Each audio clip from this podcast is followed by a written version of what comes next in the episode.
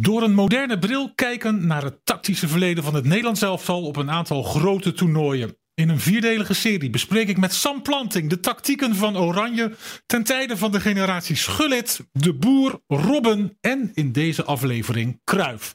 Want Sam, jij bent in het verleden gedoken en je hebt eh, diverse tactieken van Oranje geanalyseerd, hè? Ja, zeker. Dat was uh, leuk om te doen. Vreemd, de wonderenwereld van het internet. Zie je maar weer dat je eigenlijk alles kan kijken als je maar een beetje bereid bent te zoeken, kan je alles vinden. En uh, ja, wel grappig om te zien uh, in hoeverre wij ook echt invloed hebben gehad op de ontwikkeling van het, uh, van het voetbal. Want dat is zeker tot een jaar of 10, 15 geleden was het toch wel kan je wel zeggen dat wat onze landenteams deden altijd wel redelijk eh, vooruitstrevend was. En dat misschien wel een stukje voorop liep op de tactische trends van de wereld toen ter tijd. Dus dat ja, was heel leuk om te, terug te kijken. Heel interessant. Rinus Michels was de architect van die ploeg. Hè? Michels werd een jaar of tien daarvoor coach bij Ajax, professionaliseerde die club en daarmee eigenlijk het hele Nederlandse voetbal.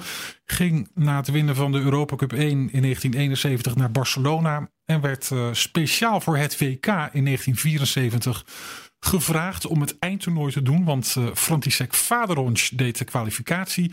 Michels stond te boek als een heel vooruitstrevende coach hè, destijds. Zeker, want hij was dus eigenlijk van alles wat wij ook tot bijna vermoeienis toe in de moderne tijd uh, eigenlijk altijd hebben herhaald voor waar ons Nederlands voetbal voor staat. Dat is wel, ja, hij was daar een van de beste uitvoerders van. Hoog druk zetten, uh, voetballende oplossing. Uh, snap je, van altijd proberen vanuit je eigen kwaliteiten te denken. In plaats van te denken van hoe gaan we een tegenstander neutraliseren. Het is wel, maar daar komen we pas in generatie Gullit op, is dat hij ook later, op latere leeftijd bereid was van zijn eigen tactieken af te stappen.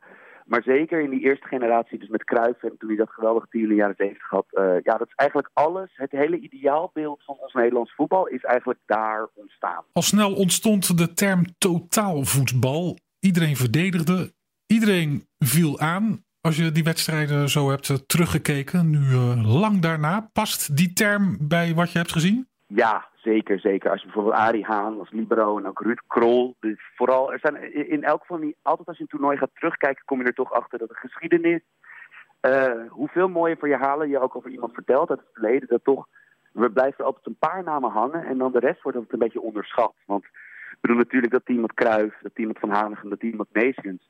Maar eh, ik denk dat je bijvoorbeeld al heel snel, als je één of twee wedstrijden van 74 terug gaat kijken, dat je er dan achter komt van, hé, van, uh, die Krol en Haan, die konden ook wel voetballen. Uh, voorin liepen er naast Kruijf ook twee jongens die echt wel wat konden in rep en sprik.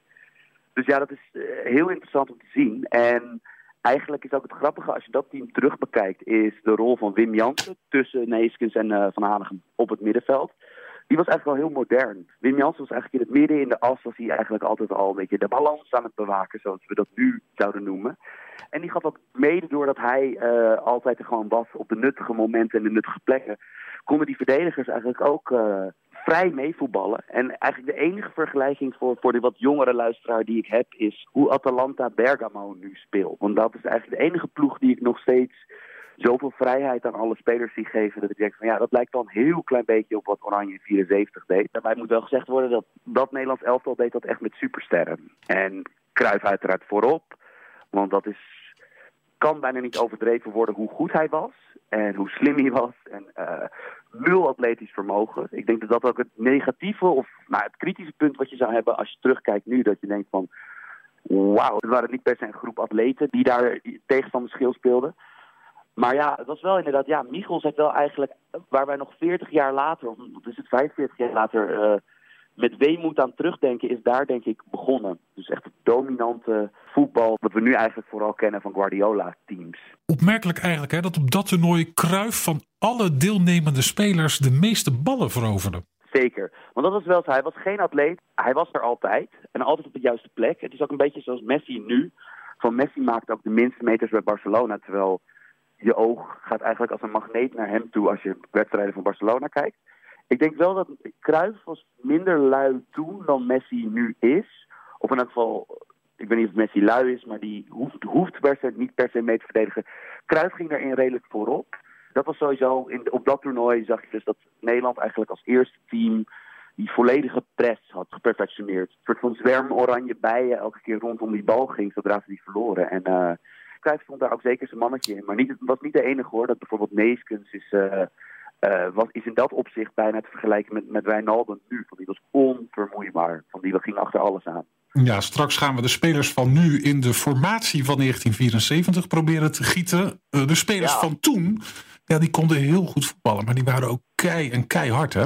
Zeker, want dat is dus waar het tempo misschien wat minder hoog lag. En ook het aantal meters wat er niet gemaakt werd, was vroeger gewoon, zeker als je dat middenveld van Oranje kijkt, van dat zouden wij nu echt alleen maar associëren met nou, wat er in Zuid-Amerika, in Latijns-Amerika nu nog wel eens gebeurt. Dat je echt onnoemelijk doodschoppen ziet. Ja, van Hanegem, Heeskens en Jans, hè? ik noem de namen maar even. Ja, zeker. Dat was uh, grasmaaiers hoor, soms. Echt, uh, die konden serieus uitdelen. Maar dat is dus wel grappig om te zien, want dat is de moderne, geweldige middenvelders van vandaag de dag. Dus de Bruyne of Bernardo Silva of zo. Die, oh ja, dat is ondenkbaar dat die een, uh, een doodschop à la zouden uitdelen. Maar dat, dat deden ze toen ook, waren ze absoluut niet vies van. Ja, ik zit ook wel eens te denken dat als de VAR er toen was geweest, dat ze een hele boel wedstrijden er niet bij zouden zijn geweest. Ik denk ook dat de mooie herinnering die we hebben aan dat team, dat uh, misschien dat het wel handig was dat er geen video uh, terugspoelfunctie was uh, op het veld. We gaan eens even de opstelling, de basisopstelling van de finale wedstrijd van 1974 tegen West-Duitsland erbij pakken. Jan Jongbloed was de keeper, niet de meest getalenteerde. In de ogen van Michels wel de keeper die het best mee kon. In dat spel van Oranje. Is hij één op één te vervangen door Sillessen? Ja, we hebben niet zoveel smaak hè, bij het Nederlands elftal nu. Dat, dat Sillis is de beste keeper die we hebben. En uh, ja, je zou bijvoorbeeld op prestaties van alleen dit seizoen voor de coronacrisis... zou je nog misschien een lans kunnen breken voor Bizot. Sillis is in elk geval qua aan, bal aan de voeten de kampkeeper die we hebben. Dus ja, daar hebben we weinig keuze. Dan de backs. Wim Suurbier aan de rechterkant, Ruud Krol aan de linkerkant. Het waren meer aanvallers dan verdedigers. Krol gaf bijvoorbeeld de assist op Johan Cruijff in die wedstrijd tegen Brazilië, waaruit Cruijff 2-0 maakte. Stuurt daar Krol op linksweg, dan komt de voorzet en is Cruijff is goal, het is goal! 2-0! Ja, het waren meer aanvallers dan verdedigers hè, op dat toernooi. Zeker, maar toch, omdat we met de huidige selectie van het Nederlands elftal, we moeten ergens die geweldige centrale verdedigers in kwijt. En met Van Dijk, De Licht en De Vrij leek het me een beetje onzin om er één, dus alleen in de, in de rol die we zo meteen als voorstopper gaan bespreken, uh, daar Van Dijk kwijt te kunnen. Had ik besloten om in de pro-special om uh, alle drie de centrale verdedigers een kans te geven. Okay. Maar met meer vrijheid om te voetballen. De backs die wij bij Oranje hebben, we gaan zo meteen nog over Daley Blind hebben, die heeft een heel andere rol in dit team. Ja. Uh, maar de rechtsbacks die we tot ons beschikking hebben, die zouden niet in deze speelstijl mee kunnen. Van bijvoorbeeld Hatenboer is geweldig in die onvermoeibare rol bij Atalanta aan de rechterkant. Dumfries is heel effectief bij PSV, maar ik zou dat geen spelers vinden voor deze speelstijl. Dus op de backs gaan we voor, uh, laten we voor de licht en de vrij gaan. De licht, daar zie ik nou niet echt een back in, eerlijk gezegd. Nee, maar ja, aan de andere kant, hij kan wel goed voetballen. Ja. weten we wel eens, dat omdat hij bij Juventus nu een beetje even wat groeipijntjes heeft. Maar hij is natuurlijk wel, hij was in de Ajax-opleiding heus niet al die tijd een eh, verdediger. Van hij is eh, heel comfortabel aan de bal, redelijk tweebenig. En de Vrij is in wezen een soort van spelmaker geworden bij Inter achterin. Want die is zeker comfortabel genoeg aan de bal om, eh, om, om in combinaties ver mee te spelen. Van Dijk bewaren we dan voor het belangrijkste verdedigende rol in dit team. Die is zeg maar de Wim Rijsbergen van toen. Zeker. En Wim Rijsberg is ook een van die spelers. We komen op latere toernooien nog een paar tegen. Maar het is toch vreemd dat we die nooit noemen in eh, ja, het pantheon der groten van het Nederlands voetbal. Want die was echt heel goed. En eh, heel belangrijk voor het team. Echt een heel goede centrale verdediger. 4-3-3 betekent vier verdedigers. Jij stelt Zeker. dus eh, drie centrale verdedigers op. Twee aan de flanken, Van Dijk centraal. En dan moet er nog een type Arie Haan naast Van Dijk staan, hè? Frenkie de Jong zou, is ideaal voor de libero-rol. Want in wezen heeft hij dat bij Ajax, onder, de, eh, vooral onder Marcel Keizer. Hij heeft gewoon laten zien dat hij dat kan. Zodat hij dus een vrije verdediger is die eh, eh, kan indribbelen in het middenveld. combinaties gaande kan houden in de as. En daarom moesten we dus even schuiven met die andere posities. Want ja, er is maar één man die we die, we die rol kunnen toevertrouwen. En dat is Frenkie de Jong in de Arie Haan-rol. En ik denk dat dat ook... eh, een van de plekken, op, hoe goed Arie Haan ook was, ik denk dat dat wel een van de plekken is waar we er hierop vooruit zouden gaan ten opzichte van 74. Ik denk wel dat Frenkie de Jong in zo'n rol toch wel in elk geval de opvallendste speler in dit oranje zou zijn. Ik denk dat Cruijff ook wel blij zou zijn met een type de Jong achter hem, of niet? Zeker, zeker. Ja. Zelfs, ik bedoel, het is natuurlijk van wat we vooral bij Cruijff nooit moeten vergeten is dat het een extreem slimme voetballer was. Ik denk dat hij in dat opzicht een, een redelijke wisselwerking met uh, de Jong zou hebben. Want dat is natuurlijk dat je altijd eigenlijk twee of drie stappen vooruit bent qua denken ten opzichte van de tegenstander. Ik denk dat dat dan een beetje de gelijkenis is tussen Cruijff en Frenkie. Het middenveld van 1974 bestond uit de denker Wim Jansen, de paser Willem van Hanegem en de breker, tevens de man die alle penalties nam, Johan Neeskens. Neesken, niets te maken, Grommeijer. De man die Oranje in de finale van 1974 op 1-0 zette, wordt met de huidige spelers in de selectie vervangen door Wijnaldum. Prupper is dan Wim Jansen. Sam, en jij kiest voor Deli Blind als Willem van Hanegem. Dat is dus de grap als we gaan kijken naar het Nederlands elftal van nu. Uh, en dan niet bijvoorbeeld het nog niet aandoen om een Iataren of zo in een veel, heel moeilijke rol. Iataren speelt nu drie kwart jaar mee bij PSV ja, wie is de passing-specialist bij het Nederlands elftal op dit moment? Als je Frenkie de Jong al ergens anders hebt opgesteld, ja, dan kom je toch vrij snel bij Daley Blind uit. Het is lastig. En zeker ook omdat de middenvelders, de, betere passers die je hebt, zijn eigenlijk beter in andere dingen dan in puur à la een Wim Jonk of à la een eh, Willem van Hanegem. Gewoon echt, echt, echt een pure paasspecialist zijn. Dus ja, Daley Blind uh, hebben we opeens uh, naar voren geschoven. Hij heeft natuurlijk al verdedigend middenveld bij Ajax gespeeld vroeger. En uh, nu ook nog soms. En dat gaat hij in Oranje, gaat hij nu, we zetten hem op 8 neer, op de Van Hanegem plek. Het is natuurlijk met, met de huidige selectie van Oranje, van we hebben nu een goede generatie die eraan komt. Maar niet zoals 10, 15 jaar geleden een oneindige reservebank van opties. dus ja, dat Daley Blind in een rare rol in dit team. Ja, met Prupper en Wijnaldum naast hem. Zeker, want je, had, eh, je op zes heb je dan van, nou ja, je moet een balpakker hebben, maar uh, ja, normaal gesproken zou je dan voor de Roon gaan. Maar dit is toch gewoon elftal wat in het voetbal van nu, zeker met hoe teams bereid zijn te counteren, ja, zou je toch wel zeker een team hebben wat 70, 75 procent balbezit per wedstrijd zou hebben. En dan heb je toch meer aan een Prupper dan aan de Roon. En ja, Wijnaldum komt in de buurt van Neeskens, van hoe allround en hoe fysiek bijna perfect die jongen is geworden bij Liverpool. Van hij zou in die rol uh, erg goed passen. Dan de voorhoede van 1974. Aan de linkerkant het slangenmens Rob Rensenbrink. En dan is het inderdaad Rensenbrink. Torschütze Rob Rensenbrink. Die in de verste hoek knalt.